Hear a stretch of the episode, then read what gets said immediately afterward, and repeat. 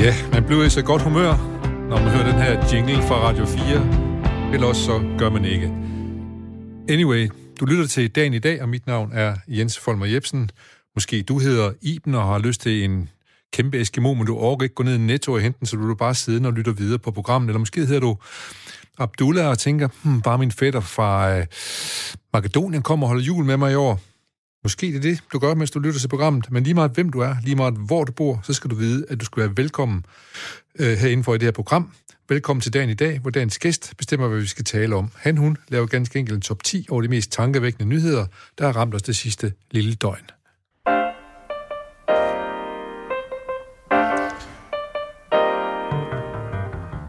Ja, og når dagen i dag byder vores gæster og vores lytter velkommen, så gør vi det selvfølgelig altid med en herlig sang på læben.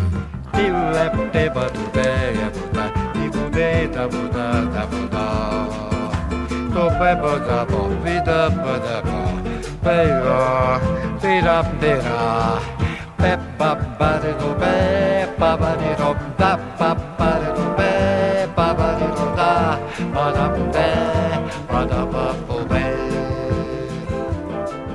Ja, så blev vi bossa nova ind i øh, dagen i dag som sædvanligt. Og øh, jeg kan se på vores gæst, hun har lige, lige før hun svinger lidt med hofterne.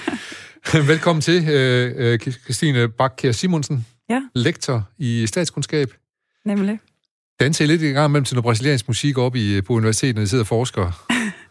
Knap nok. Knap nok. Men øh, jeg vil sige, at jeg arbejder godt med musik i ørerne. Ja. Så især når jeg sådan skal skrive og ved at gå død i det, så et trick, i stedet for at komme til at scrolle på alle mulige nyhedssider eller Twitter, det er bare at sætte musik på, og Ja. så øh, er der ligesom et nyt fokus. Okay, Og det må gerne være noget med gang i. det må gerne noget gang i. Ja. Øh, og det var ellers det, vi fik at vide vores forældre. Sluk for den radio, når du laver lektier. Ja. Men, Men- nogle gange er det jo det, der skal til for, at øh, stillheden omkring en ikke fylder for meget. Fylder for meget, ja. Ja. og, man får en eller anden form for mur, som så dækker for alt muligt andet, ja. Også, kan man så sige. Det er Ja. også lidt, lidt det, du siger der. Ja. Ja. Så især hvis det er musik, man kender, tænker jeg, så, er det, ja. så, så kan det være den der støj i baggrunden, der Ja. ja. egentlig giver ja. fokus. Kender du det her? Kender du brasiliansk musik, bossa nova og sådan noget? Ja, men det er ikke noget, jeg lytter meget, Meget til. til, nej. nej. Vi er bare glade for det her i programmet, nemlig. Ja. Så, Jamen, så vi, dejligt. vi undlader ikke lige at, at tale om bossa nova, når vi kan komme til det. Men øh, så skal vi høre, at du øh, forsker i, øh, i indvandring mm. og, og na- national, øh, hvad skal man sige, hvad, hvad kalder du det, national øh, forståelse eller national... Ja, jeg- altså, jeg tænker at tegne samlebetegnelsen af national identitet. Ja. Så det handler både om, hvad vi forbinder med det at være dansk, og så hvad mulighederne er for at føle, at man hører til øh, her i Danmark. Så lad mig starte der. Du kommer fra Tim, nede ved Silkeborg. Ja. Hvordan var det at komme til Aarhus? Øh, jamen, Hørte, hørte du til her? Ja, men det synes jeg faktisk, jeg gjorde, for Aarhus var sådan den der lidt spændende storby, man kunne tage til og shoppe. Øhm, altså, der er et tog fra Silkeborg til Aarhus, så jeg har kendt Aarhus rimelig godt. Og, men jeg synes selvfølgelig stadig, det var spændende at skulle bo her, da jeg skulle til at studere. Øhm, og så synes jeg, at Aarhus kan mange ting, samtidig med, at den alligevel er ret sådan landsbyagtig på nogle måder. Altså, Ja. man kender mange ansigter i byen, og der er tæt til også andet end by, nemlig natur. Og strand og skov Ja, og det hele, ja. nemlig. ja. Og så har vi også et, øh, hvad, hvad der selvfølgelig interesserer dig, er jo et stort universitet. Ja. Og vi har rigtig mange øh, unge mennesker blandt op på universitetet. Jeg tror, det er noget med 10-15 procent af befolkningen i Aarhus er jo Ja, øh, er det er unge. en meget og, ung by også. Ja. Ja, øh, hvilket jo også øh, giver sig udtryk, synes jeg, i bylivet og sådan noget indimellem, Mhm. eller hvad, til den måde, byen er på. Ja. ja. Nå, men, men du, blev, du følte dig godt modtaget, da du kom til Aarhus. Ja. du blev pakket godt ind her. Ja. Ja. Så. Men, men så, så er jeg nødt til at spørge dig om, for nu skal vi lige prøve at hæve det lidt op. Så hvad, hvad vil det sige at være dansker? Jamen, øh, Har du noget en, entydigt bud på det? Nej, det, det har, du jeg ikke. selvfølgelig ikke. øhm, altså, øh, måden jeg går til at svare på det spørgsmål i min forskning, er jo ved at spørge danskerne nogle gange. Øhm, så det gør vi i spørgeskemaundersøgelser. Og det, der er pudsigt med danskerne, er, at de mener, at mange ting er vigtige. Altså i andre nationer er der måske mere sådan tre-fire hovedkrav, men danskerne mener både, at det handler noget om hvad det er for noget blod, man har i årene, og at man er født her, og samtidig også, at man tilslutter sig nogle bestemte politiske værdier, at man har statsborgerskab og sådan. Så det er en hel vifte af både sådan krav, der kan være svære at komme i nærheden af, hvis man ikke bare har dem fra start af, og så andre, som ser ud til at være noget lettere sådan at tilegne sig, øh, også selvom man ikke er i god så en født dansk. Så det, det kommer bag på mig, der er det med blod, du snakker om, at mm. det er mm. vigtigt for nogen. Ja, altså det hedder, når vi spørger folk, så hedder det, om de har øh, danske forfædre eller sådan slægtskab. Ja. Så det siger i hvert fald noget om, at for nogen er det ret vigtigt, at den danske nation også er en slags familie. Altså at vi har nogle dybe rødder, og øh, sådan et begreb om at have et historisk fællesskab. Ja. Det er ikke bare noget, man lige kan sige, nu vil jeg gerne være dansker, og så får man lov til det. Nej, det, det skal vi lige prøve at vende lidt tilbage til, mm. men, men vil det så sige, at øh, altså, sådan som noget hører dig, så, så findes der både noget, man kan sige, der er positivt omkring den nationale opfattelse, men der findes også noget, som kan risikere at blive ret negativt omkring den nationale opfattelse, eller begrænsende i hvert fald, ikke? Jo, jeg kalder det opnåelige og uopnåelige krav. Ja. Og de øh, opnåelige krav kan jo være inspirerende, og noget, man, der faktisk gør, at man har lyst til at gøre en indsats, og øh, altså lære om, hvad det er for et fællesskab, man kan blive en del af. Så det var det her med, de, med værdierne og institutionerne. Øhm, også det at udtrykke, at man føler sig dansk, mens de uopnåelige krav, så er det med slægtskab, at man skal være født i landet, eller have levet her det meste af sit liv. Og så øh, er der også en sådan forholdsvis stor del, der mener, at måske ikke nødvendigvis, at man skal være kristen, men der er i hvert fald en bestemt religion, man ikke skal have, hvis man vil være dansk, og det er at være muslim. Så, og det er noget, du øh, konstaterer, at det er sådan, det er, det er det, danskerne mm. fortæller dig? Ja, ja. i vores spørgsmålundersøgelser, ja. ja. Men, så derfor, vi har ikke noget forklaring, vi har ikke noget entydigt svar på, hvad du siger, hvad dansk. Altså det, det er, hvad danskerne siger, det er at være dansk. Ja, altså det er jo sådan, jeg i hvert fald griber det an i ja. forskningen. Og, øh, og hver gang vi snakker om det, altså har en samfundsmæssig samtale, eller politikerne giver bud, så er det jo også at det er mange ting, og det er måske endda lidt svært at sætte på formel, fordi det også handler om en følelse. Ja. Øhm, så, så jeg tænker også, at det, altså det er sådan, det skal være. Vi skal ikke sætte det på formel. Det er noget, nej, vi hele tiden skal deltage i en fælles samtale om, hvad det er. Ja, men, men det gør det jo fuldstændig umuligt. Altså hvis det er det her, det er næsten sådan noget, nu siger jeg lidt grimt det, altså, men det der med blod, det er jo ikke, det, på en eller anden måde, så, så har det nogle negative mm. uh, konditioner, kan man ja. sige, ikke? Ja, tilbage til, til nogle andre uh, ting, uh, ja. i hvert fald 30'erne og så videre, ikke? Ja. Uh, så, så det gør det ret umuligt at, at være indvandrer i Danmark, eller hvad, hvis man vil være dansker? Det bliver man aldrig. Nej, det er i hvert fald oplevelsen hos nogen. Ja. Øhm, altså, jeg har lavet interviews med efterkommere af mellemøstlige indvandrere, og det er især dem, der oplever, at det, sådan, det kan være to skridt frem og tre tilbage.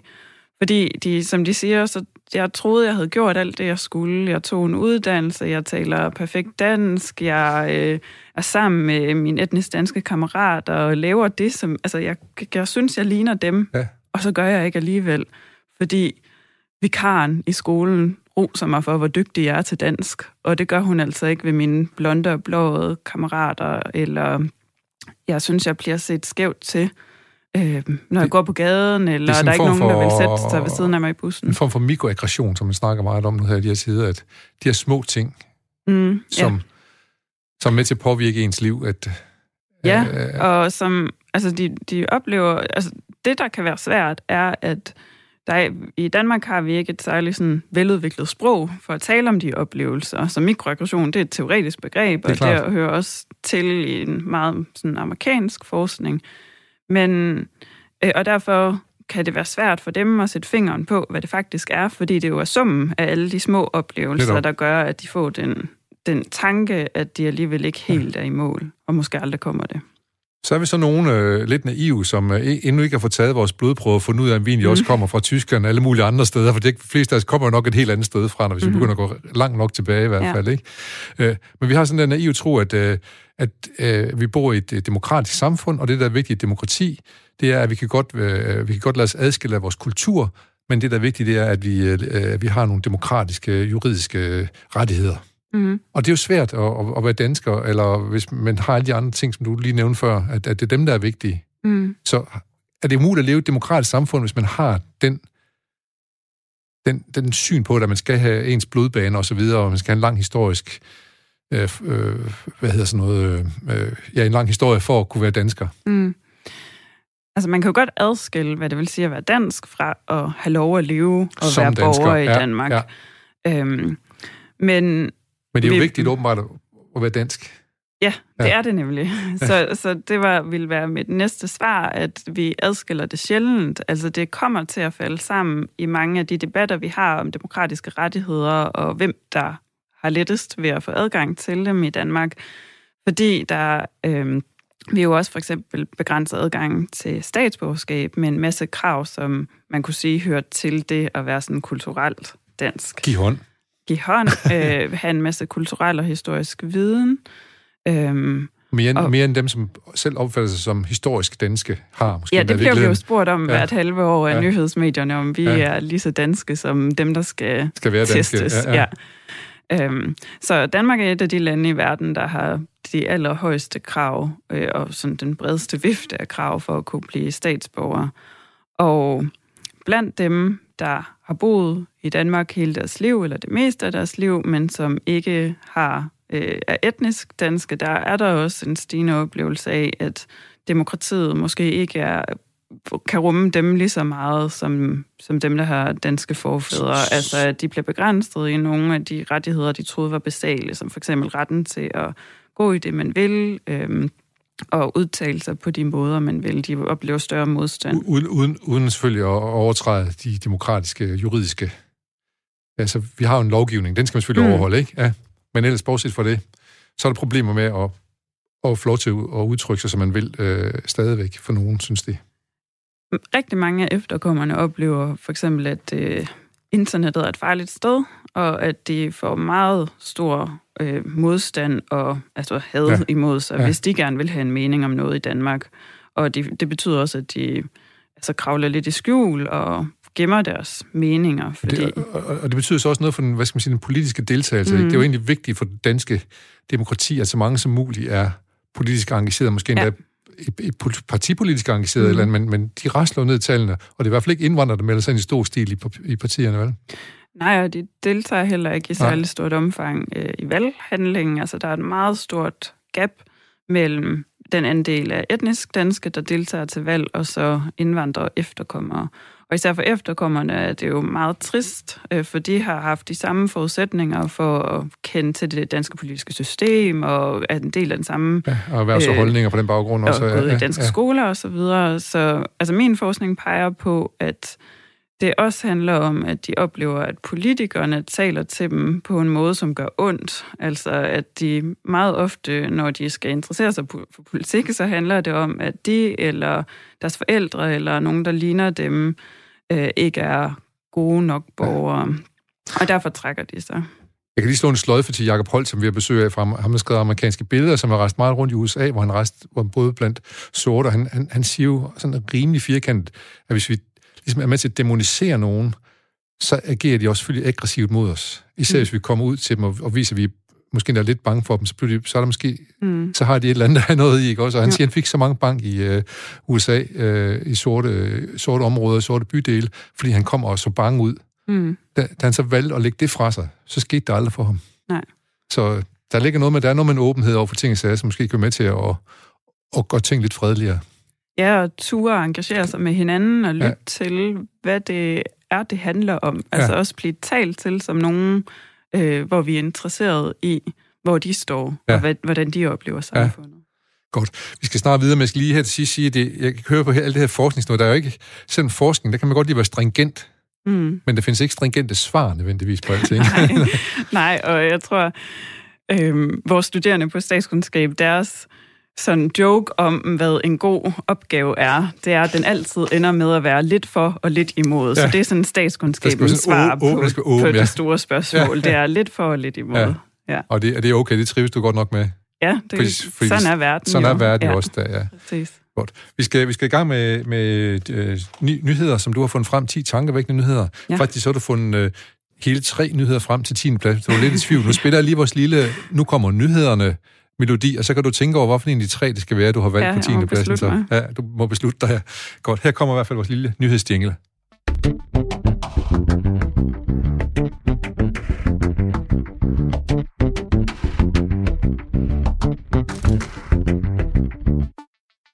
Ja, du lytter til dagen i dag, og jeg er Christina Bakker Simonsen i studiet, lektor på øh, Aarhus Universitet på, øh, i øh, samfunds... Er det samfundsvidenskab? Samfundsfag? Statskundskab. Statskundskab. Ja, jeg lærer det en dag. øhm, har, du, har, du, har du fundet ud af, hvad du har på din 10. plads? Fordi vi, du har tænkt på, skal det være coronakarantæne på fodboldlandsholdet, mm. eller at Norwegian mister støtte fra den norske regering, eller at der er flere smidt i USA ind i foråret? Jamen, nu fik jeg jo lidt dem alle sammen med, fordi du Nu læste jeg dem om. lidt der, ja. Men øh, jeg tænker, at, øh, at det alligevel har Ja. nogle store implikationer, det med Norwegian, og at de ikke længere kan få statsstøtte. Øhm, fordi det... Altså, Det handler alt sammen også om corona, kan man sige. ja, og Ja. ja. det kan jeg lige så godt afsløre, det gør meget, Meget af ja, ja. listen. Øh, og det fylder meget personligt og samfundsmæssigt, Ja. ja. øh, det med corona Ja. ja. og implikationerne af det. Så Norwegian-nyheden synes jeg er central, fordi vi begynder nu at være et sted, hvor det virkelig, øh, hvor vi skal til at, at se, hvordan det falder ud, og hvor lange tidskonsekvenser nogle af de, de ting, der er sket i den her periode, kommer til at få. Og hvis et flyselskab ender med at gå konkurs, fordi der er ikke længere nogen, der holder hånden under det, så har det jo også store implikationer for, hvad for et liv, vi kommer til at leve. Ja, og hvor hurtigt vi måske kan komme tilbage til det, der var før. Altså for eksempel bare at købe, kunne købe en billig flybillet og Ja. rejse rundt i, i hvert fald Europa og også i verden. Øhm, og altså jeg har et liv og et arbejdsliv, hvor jeg også egentlig rejser forholdsvis meget, og det er også pudsigt at ikke have gjort det Ja, i lang tid Det kender nu. jeg godt, ja. Øhm, så øh, så det, det tror jeg også, både for den almene dansker og sådan det arbejdsliv, man har, alligevel er noget, mange af os reflekterer over, om, om alle de flyrejser for eksempel skal foregå, hvis vi kan det igen på et tidspunkt. Ja. Hvad, hvad tænker du, vil du komme til at sætte ned på det? Vil du komme til at, at sætte din flyaktivitet lidt ned efter coronaen også? Fordi det hænger også sammen med miljøet, ikke? Mm. Ja. Altså, det er noget, jeg tænker over også, når der ikke Ja. er corona. Så jeg tager kun de flyrejser, især de store flyrejser, jeg synes, der giver mening. ja. Og i forbindelse med mit arbejde øh, flyver jeg for at komme på konferencer eller på længerevarende forskningsophold. Og Ja. et længerevarende forskningsophold, synes jeg, giver mening. Så ja. er man der jo i lang tid. Ja. Og kan komme til at arbejde sammen med nogle mennesker, som, hvor det jo ikke er det samme samarbejde, hvis man skulle sidde på hver sin skærm på tværs Klart. af tidszoner Det, og så det er jo videre. forskellige. Øh, Ja. Men jeg vil sige, konferencer er... Altså, det, det, det også kræfter. Ja. Og især det der med, hvis man er afsted et par dage, og så skal Hjem igen, have ja. et øh, jetlag, når Ja, man kommer ja. hjem. Så det har jeg altid sådan Så været det- meget øh, håndplukket. Så konferencen, det koster både på miljøet og også på, øh, på den fysiske tilstand, ja, kan man så roligt sige, ja. og psykisk i Ja, ja, virkeligheden også. Så, så, øh, men måske bliver det så nu her sådan, at øh, når, når Norwegian de mister støtte fra den norske regering, at, og måske andre også gør det, at det med billige flybilletter, det Mm. er måske en saga blot nu begynder Ja. at blive, at det lige så dyrt, som dengang jeg var barn i hvert fald. Ja. Der var det jo helt umuligt at rejse til USA, for det Ja, slet ikke og til. ikke bare en, øh, alle har ret til et fedt køkken og en flybillet til Nej. Barcelona. Øh, at det faktisk er noget, der øh, vi skal tænke noget mere over. Både så, fordi det er dyrere og, og er miljømæssige Ja. sager. Nu stu- stu- studerer du jo na- national identitet. Mm. Ved de fleste danskere, de vil gerne have billige flybilletter, der går ud fra. ja, men danskerne er jo også sådan nogle krejlere, så vi vil gerne have det hele ret billigt. Nå, ja, det er en del af det at være dansker. Ja, Ja. det tror jeg sådan set er en stolt del af nogens nationale selvforståelse. Ja, Altså, et godt tilbud, det er altså ikke, det er ikke skidt. Nej, det er Nej. ikke at kæmpe sig. Det er landet, hvor øh, Lars Larsen er blevet stor. Ja. ja. Demokraterne opnår flertal i repræsentanternes hus. Det er de nyhed nummer 9. Ja, Nu altså, tæller vi nedad. Øhm, jeg synes, det... At følge med i, hvad der sker i USA, er spændende. Ja. Og det har jo især været spændende den seneste gode tid med i forhold til valget og sådan efterspillet derefter.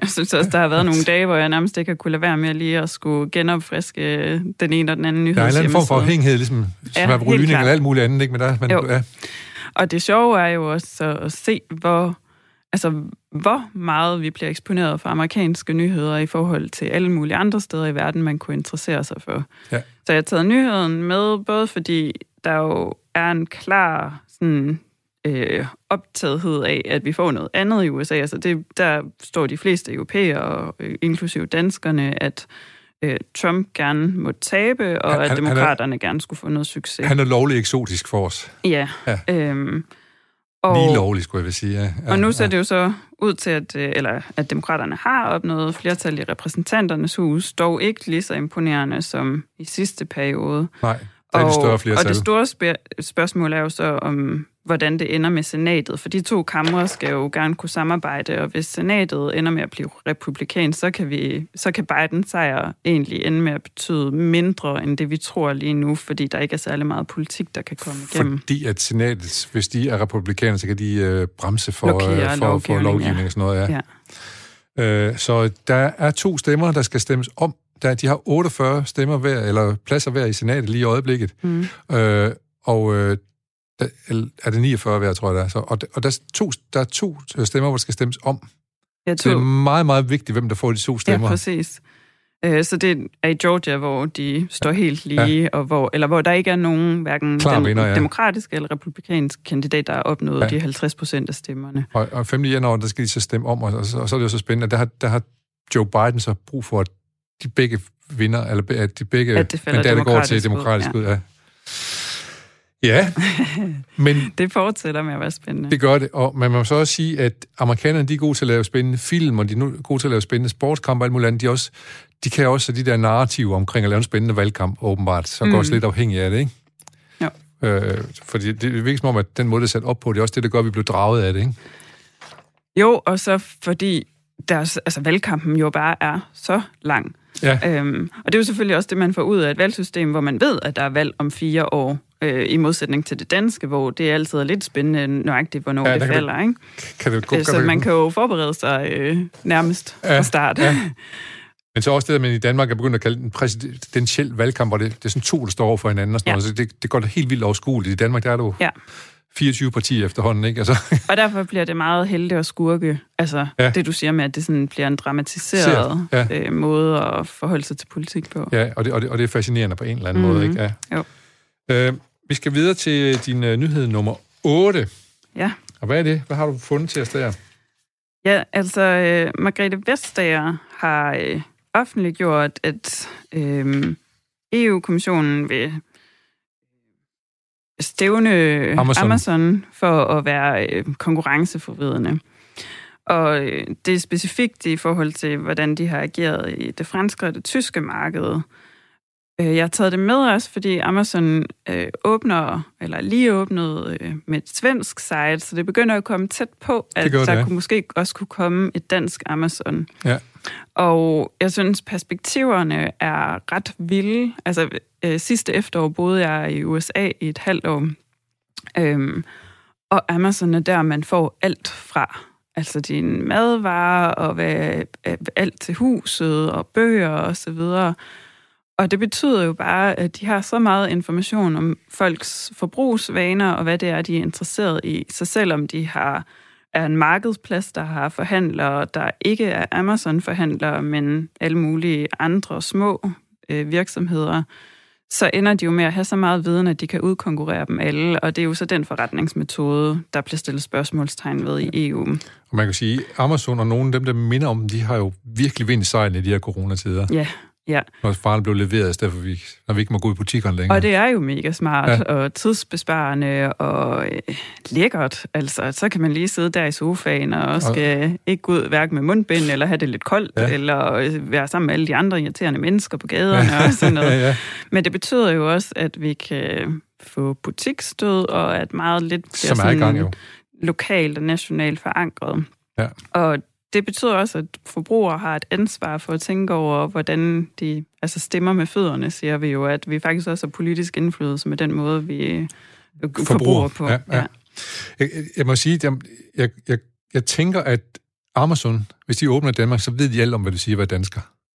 ja, jamen det er rigtigt, og det er jo, det er jo, der er noget, der, øh, der er begreb, der hedder gastronationalisme, Ja. ja. så det er også ideen om, at der er særlige nationale produkter, som vi, altså at vi bliver nationale af at spise ja. bestemte ting, ikke? Ja. så er det nationalretter og sådan noget. Ja. Og, og der er der sikkert et øh, voksende forskningsfelt her i alt det lækre data, hvis man kunne få det ud af Amazon med forbrugsmønstre og hvordan det siger noget om den nationale karakter i forskellige... Det, det vil selvfølgelig være godt for dig som forsker, ja. men formodentlig også måske for nogle politiske partier, som finder ud af, hvordan de kan øge, deres indflydelse ved at vide, hvordan danskerne forbruger og dermed tænker. Mm. Ja, og det er jo det, der sker også på sociale medier. Altså den data, der øh, er forbundet med, at ja. vi bliver fuldt så meget i alt, hvad vi klikker på, jo også gør, at man sådan får et kurateret blik på verden, og at de indflydelser, der kommer i form af politiske kampagner og sådan noget, er meget målrettet en. Det er øh, Christina Bakker Simonsen, som er gæst i dag, øh, lektor for statskundskab. Yes. Ja. Øh, og vi snakker så meget, så vi kommer langt bagefter alt det, vi skulle. øh, men vi håber, at øh, Vestager hun får mere held med sin øh, retssag fra EU øh, mod en, en af de store amerikanske giganter denne her gang. Der er mange i USA, der i hvert fald hæpper på, at Vestager, hun er måske en af dem, som kan være med til at forandre det der billede, hvor der ser nogle meget få mastodonter og mm. bestemmer alting og kriger alle pengene ind. Ja, det bliver spændende. Øh, Sofie Linde, også spændende. Hun får en pris for sin MeToo-tale. Ja, øh, altså det, det lærte jeg kun ved lige at, at skåle de her nyheder igennem. Ja. Øh, så jeg har taget nyheden med, måske ikke så meget, fordi det er så vigtigt, at hun lige vandt den pris, men for alt det, der jo kom før den pris. Den, ja. Ja, ja. Øhm, så jeg synes, det har været helt vildt at se, hvordan der lige... Altså, at Danmark også opdagede, at MeToo var relevant for nærmest alle brancher i Danmark øh, med nogle års forsinkelse, men det har det er nogle vigtige samtaler, vi har lige nu, og som jeg tror både øh, sådan for øjnene, gør, at, at kvinder og mænd får øjnene op for måder, vi er sammen på, som ikke er lige inkluderende for alle. Øh, og det er jo i mange brancher, inklusiv universitetsverdenen. Øh, ja, ja, ja, ja.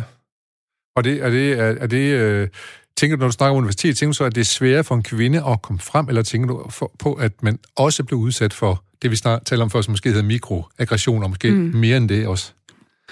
Øh, jamen, der har været en, øh, en, en lignende ja. Ja. underskriftsindsamling, ja. som der har været i andre brancher ja. i universitetsverdenen. Så, og der er der vidnesbyrd, der klart viser, at, at der er kvinder, der oplever chikanerende og sexistisk øh, adfærd fra kolleger. Men det, det er jo to forskellige problemstillinger, tænker jeg. Den er der, og så er der det der med sådan ligestilling i Netop. akademia. Øhm, og begge er meget reelle, fordi dansk akademia er øh, overraskende kønsskæv. Altså især når vi kommer op i det øvre lag, ja. øh, professorer og ja, lektorer, ja. så forsvinder kvinderne lige så stille.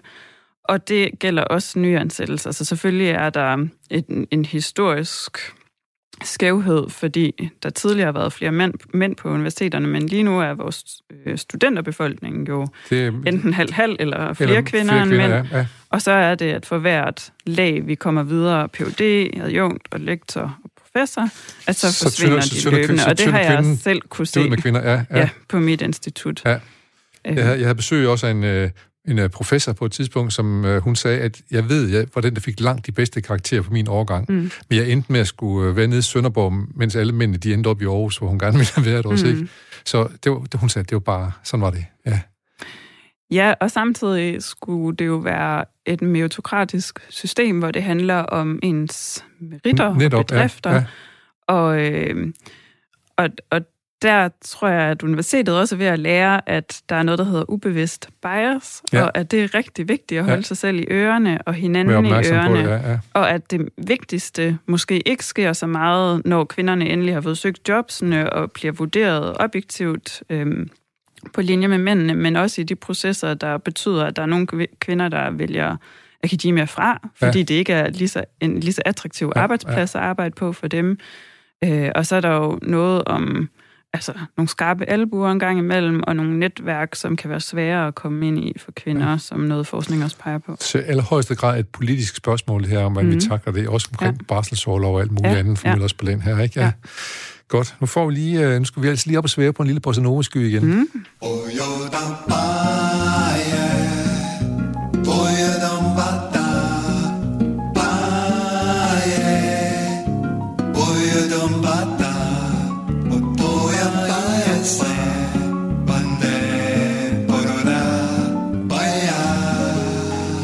Skal lige kigge på, øh, hvad der skete, øh, da dagen i dag var i går.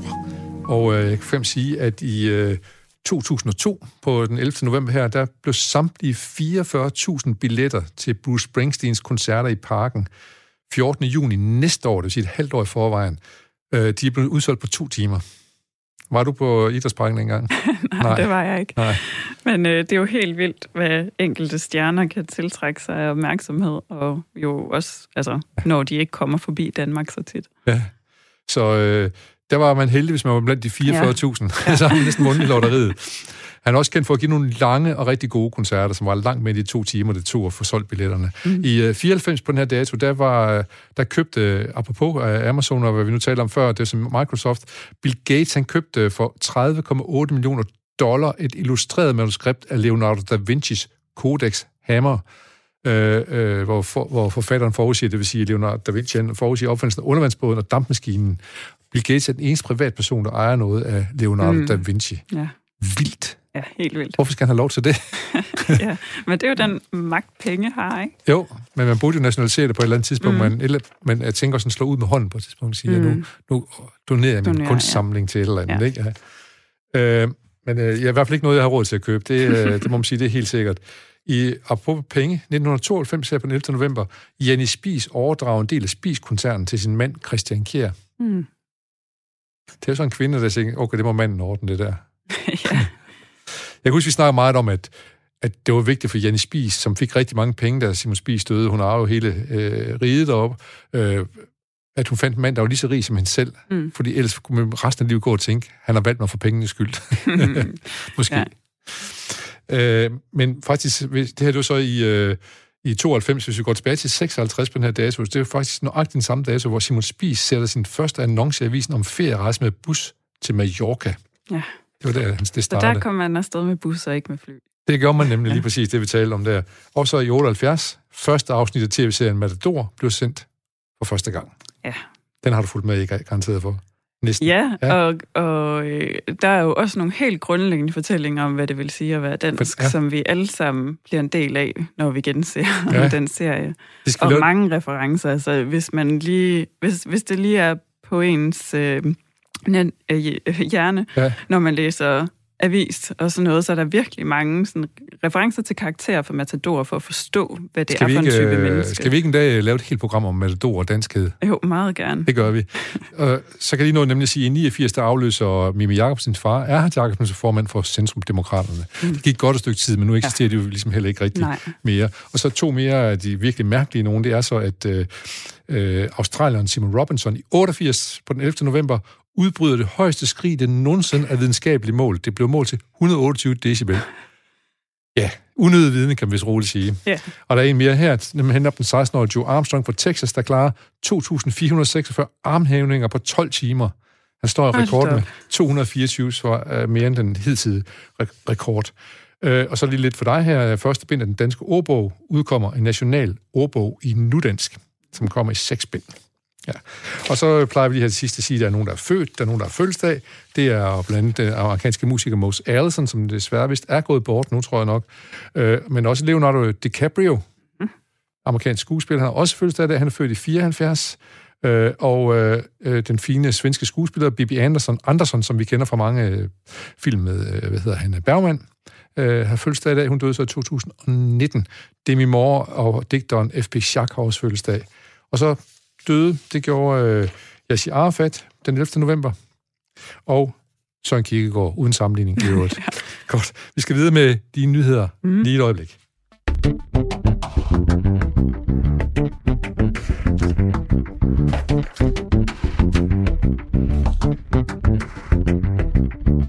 Godt. Øhm, Christina Bakker Simonsen er dagens gæst i øh, dagen i dag, og du har valgt øh, du har simpelthen valgt 10 tankevækkende nyheder til os, og øh, vi kom til øh, nummer 6 på din liste. Den ja. handler om ny lovende vaccine, der kræver ekstrem kulde, og det er jo så øh, coronavaccine, som... Øh, mm-hmm. som øh, jeg troede faktisk, at Pfizer det var et, øh, et tysk øh, selskab. Ja, Pfizer er amerikansk, og så er det det der BioNTech. Biotech, som er øh, tysk. Ja. ja. Og det er jo mega spændende, altså, at øh, de har udviklet en vaccine med lovende resultater, Øhm, så det synes jeg, der giver noget håb. 90 procent øh, øh, effektiv ja. siger ja. ja. Øhm, og, og det bliver vi jo selvfølgelig nødt til at tage med konsalt og lige se de endelige resultater og også se med et lidt længere perspektiv på, hvad er øh, eventuelle bivirkninger og sådan noget. Men, men mega spændende. Og så er der det her med, at de har offentliggjort, at den altså skal håndteres under nogle ret bestemte betingelser for overhovedet at være virksom, og det er, at den skal øh, opbevares ved minus 70 ja, grader. Og hvem har lige et køleskab, der er temperatur? ja, hos den lokale læge ja, eller sådan ja. noget. Ikke? Så det, grunden til, at jeg tog den med, er, at det jo... Når der kommer, begynder at komme de her positive nyheder, så er vi alle sammen op at køre og kan endelig se noget lys for enden af tunnelen. Ja. Og samtidig så skal vi jo komme i tanke om, at der er et helt logistisk arbejde med at kunne rulle det her ud til verdens befolkninger.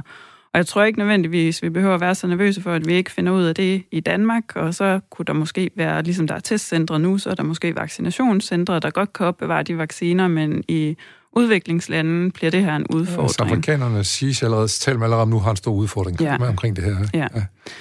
Og det er jo vildt vigtigt ja. øh, at finde ud af, hvordan man gør det bedst. Så, så det potentiale, der er i at få vaccineret rigtig mange mennesker, også kan øh, indfries. Og det er faktisk tæt på faktisk, og regner med, at allerede i december kan de begynde at øh, vaccinere øh, særlige øh, udsatte patienter, altså ja. det vil sige ældre patienter, og øh, i januar kan begynde at, at vaccinere personaler mm. på plejehjem og sygehospital ja. osv. Ja. Det er jo gode nyheder. Samtidig med, at der er flere andre, der også er i gang med at opfinde en vaccine, ja. som måske så ikke nødvendigvis behøver så meget kulde, vel, men, mm. men øh, jeg hørte lige, at der var nogle, nogle danske forskere, som var meget glade, fordi de her også ved at opfinde en vaccine, som øh, bruger de samme metoder som ja. den her, så de føler ja. sig også tæt på noget nu ja. så efterhånden. Ja. Ja. Men klart, som du siger, vi er nødt til at gå ud og, og teste helt i bund, så det ikke ender med, at som skete lige her i Brasilien, hvor man har brugt en kinesisk vaccine, hvor mm. folk blev dødssyge på stribe dernede. Ikke? Ja. Jo, og det er jo også vildt vigtigt for befolkningens tiltro til øh, og støtte til at ville lade sig vaccinere. Ja, og så kan vi også lige sige, at, øh, at, at den her nyhed, der kommer med, med at der måske kommer medicin, det, det, det har gjort noget ved aktiemarkedet. Ja. Så det viser også, hvor meget øh, ja, det er flyaktier, der er strøget i vejret. Jeg tror, der er 40 procent nogle af dem, ja. Hvis der er også noget med, at man, vi kan aflæse, at øh, der er flere, der er sådan, altså i det hele taget bare optimistisk om ja. snart at kunne komme tilbage til ja. noget, der ligner deres normale liv, og til gengæld alt det, vi er så afhængige af nu, som Zoom og andre sådan teknologiske øh, udviklinger, der og passer til vores hjemmearbejde, faktisk også lidt eller i hvert fald nogle, der er afleveret ved døren, de går ja. nemlig også ned, ja. Så, så det responderer jo virkelig hurtigt, altså aktiemarkedet, ja. på sådan vores håb og længsler, netop, det, det. At, der, at vi har fået det er ikke det noget konkrete, at, men at det holde netop, fast i. Nej, det er netop, ja. ja. Øh, spændende at se, øh, hvordan det udfolder sig. Ja. Nu skal vi ile videre til mm. øh, øh, to ud af tre over 65 år er nu vaccineret mod influenza, og det er i Danmark. Ja, en så det, form for vaccine, det, ja. ja, det var jo sådan set, der var lidt en logik i at placere dem tæt på hinanden. Ja. Så øh, jeg synes, det er rigtig godt at se, at der er så stor vaccinevillighed, og at dem, vi bekymrer os for, kunne altså ende med både at få corona og, og influenza ikke så har vi skal have det. Jo. Ja. ja.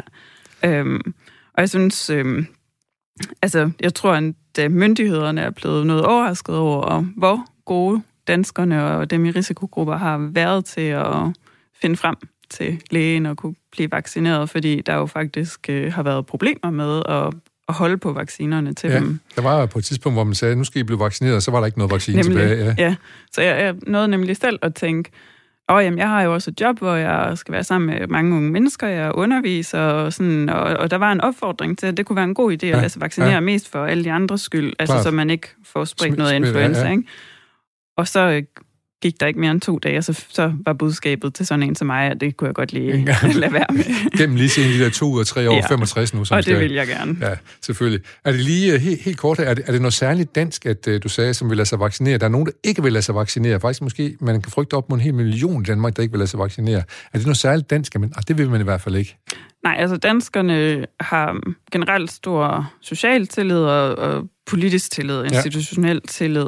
Så vi er en af de befolkninger, der generelt er mindre vaccineskeptiske end mange andre steder, også fordi der alligevel er meget tiltro til sådan videnskaben, og at vi ikke bliver udsat for noget, der ikke er godt for os. Og vi har også set gode resultater med andre vacciner, kan man sige, med ja. kopper og alt ja. muligt andet, hvad vi nu Der var lige det med HPV-vaccinen, ja. som blev, der blev stillet spørgsmålstegn ved, men, men det, selv der så vi jo, at det faktisk... Kunne være en minoritet, som ikke ville det, eller hvad? Jamen, jamen, men der var en periode, hvor der var rigtig mange, der ikke øh, sendte deres unge piger afsted til at blive vaccineret, fordi det blev forbundet med øh, træthedssymptomer og hovedpine og sådan noget. Og så da den, de resultater, der kom frem, som viste, at det ikke havde noget på sig, så vendte det sig jo faktisk sådan, at nu er næsten alle unge piger vaccineret for HPV. Så det, det synes jeg også er et tegn på, at vi faktisk er klar som befolkning ja. til at lytte til ja. videnskaben. Og, og øh, nu blev drengene vist nok også tilbudt at få sådan en ja. vaccine der, tror ja. jeg. Så jeg håber de også øh, at lykkes for dem. Mm. Vi skal, vi skal videre til en, som øh, vi måske ikke har så meget tillid til. Det er nemlig amerikansk øh, udenrigsminister, i hvert fald ikke efter, han har sagt, at han glæder sig til, at nu at Trump snart blev genindsat. Det er han mm. klar til. Ja, han blev spurgt af en journalist til et pressemøde, om øh, de var klar til en fredelig overgang til den nye præsident. Og så siger han, ja, selvfølgelig bliver der en fredelig overgang til Trump nummer to, altså ja, til ja, hans anden hans regeringsperiode, ja. og så fik han smilt lidt over det.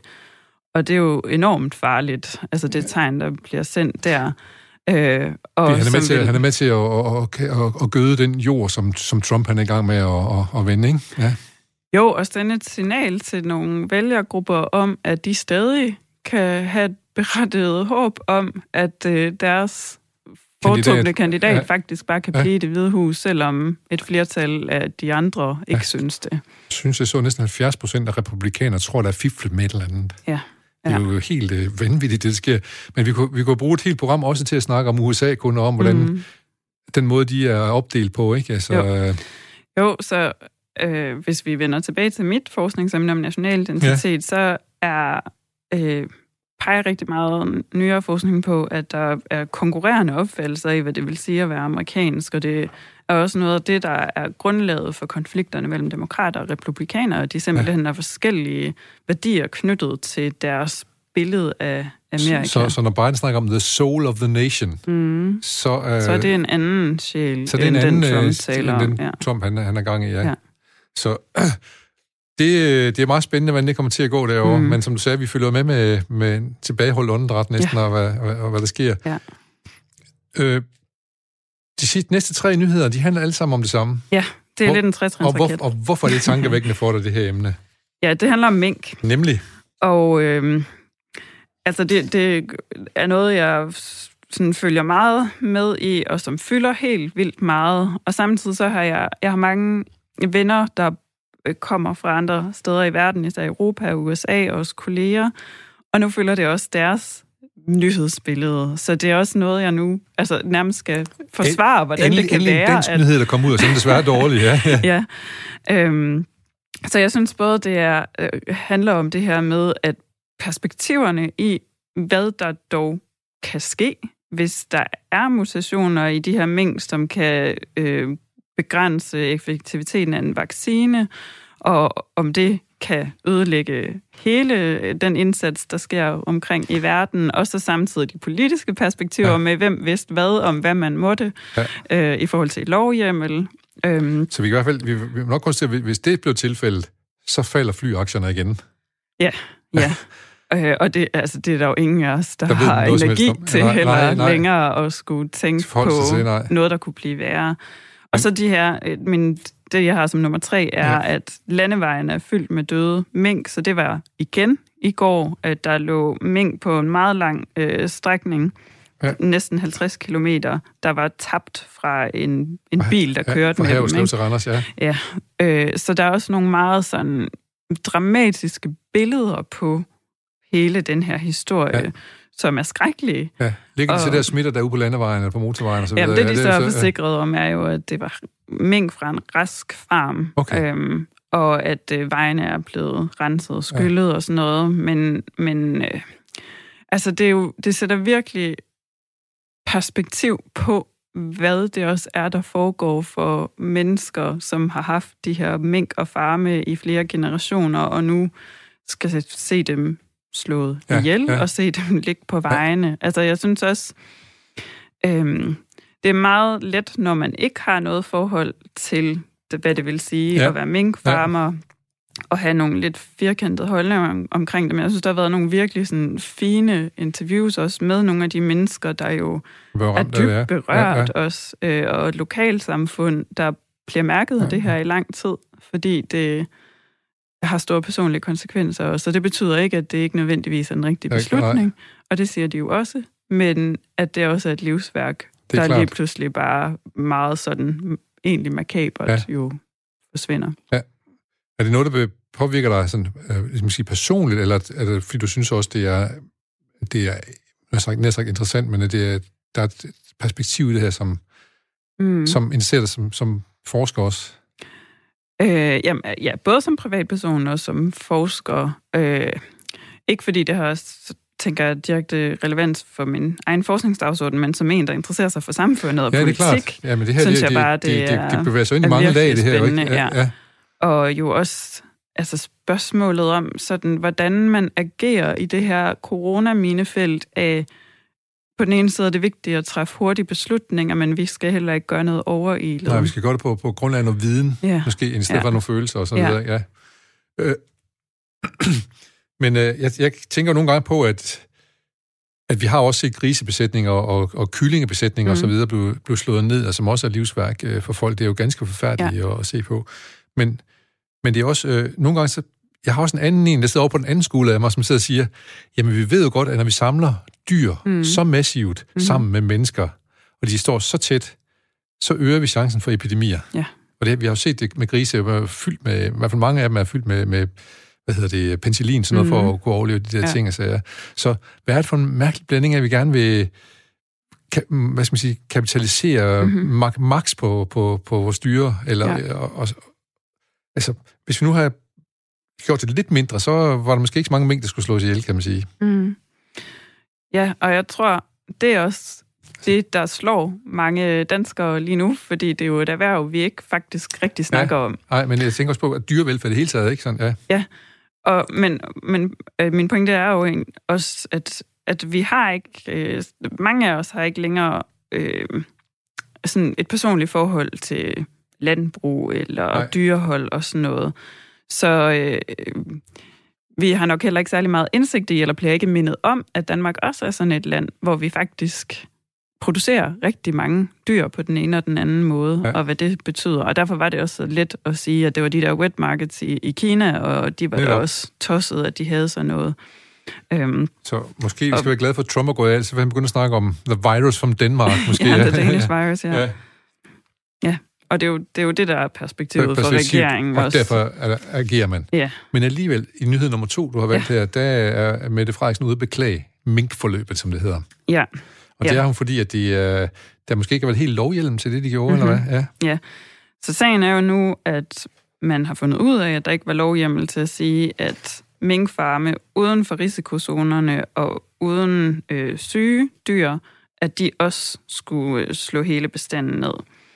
Øhm, og det interessante forløb er jo så nu, hvem der ender med at have skyld for det. Altså, at man kommunikerede noget, man ikke øh, kunne bede de her farmer om.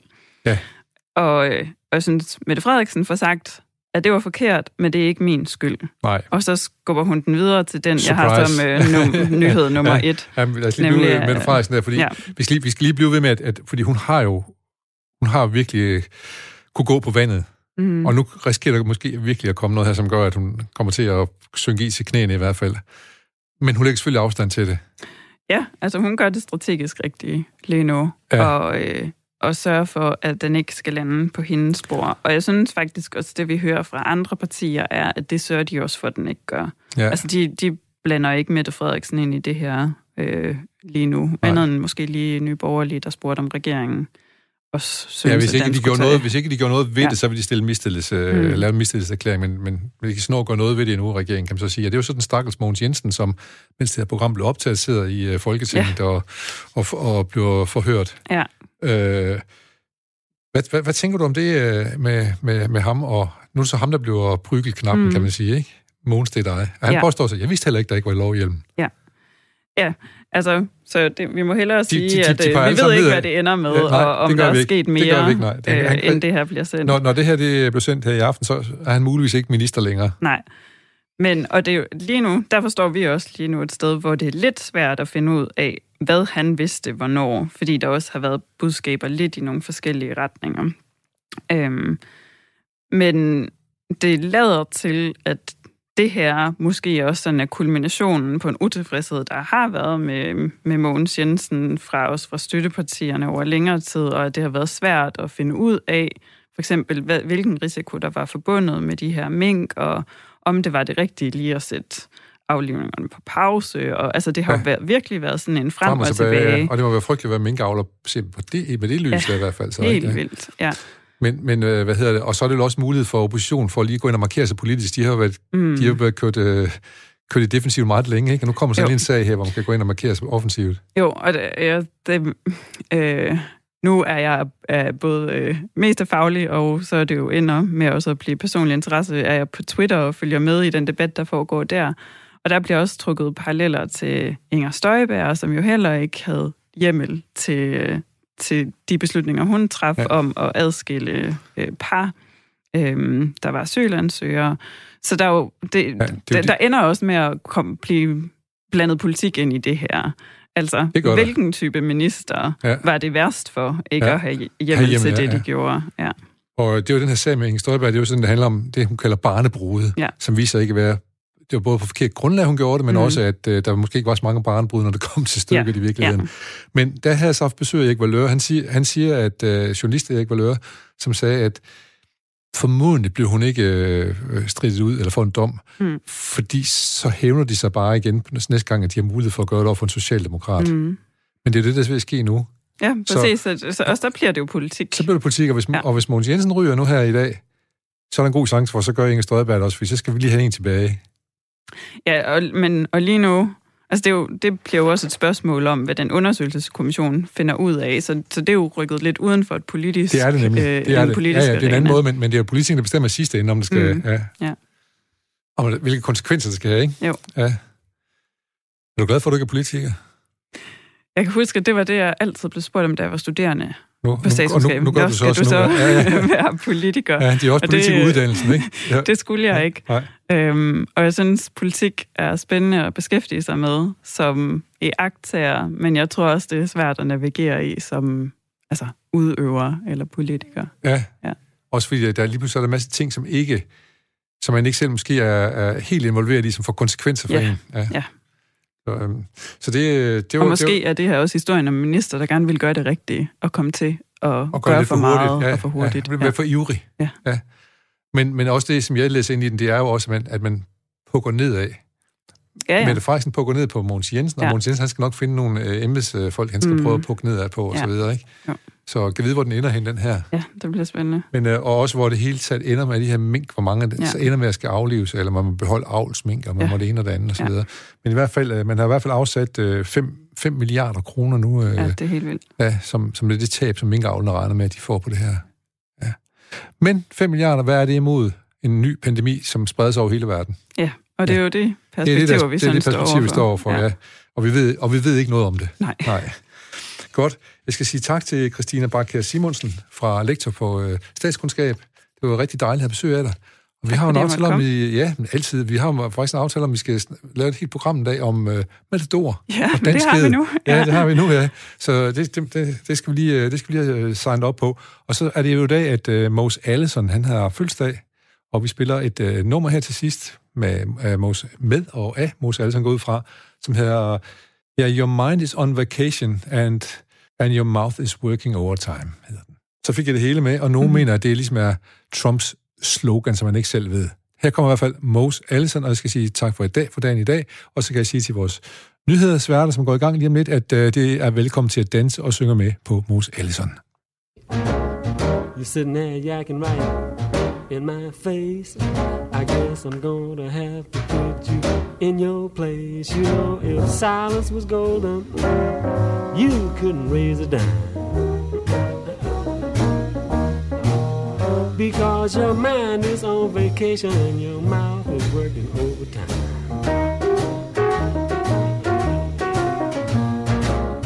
You quoting figures and dropping names. You telling stories about the days. You're over laughing when things ain't funny. You're trying to sound like the big money. You know if talk was criminal, you'd lead a life of crime. Because your mind is on vacation and your mouth is working overtime.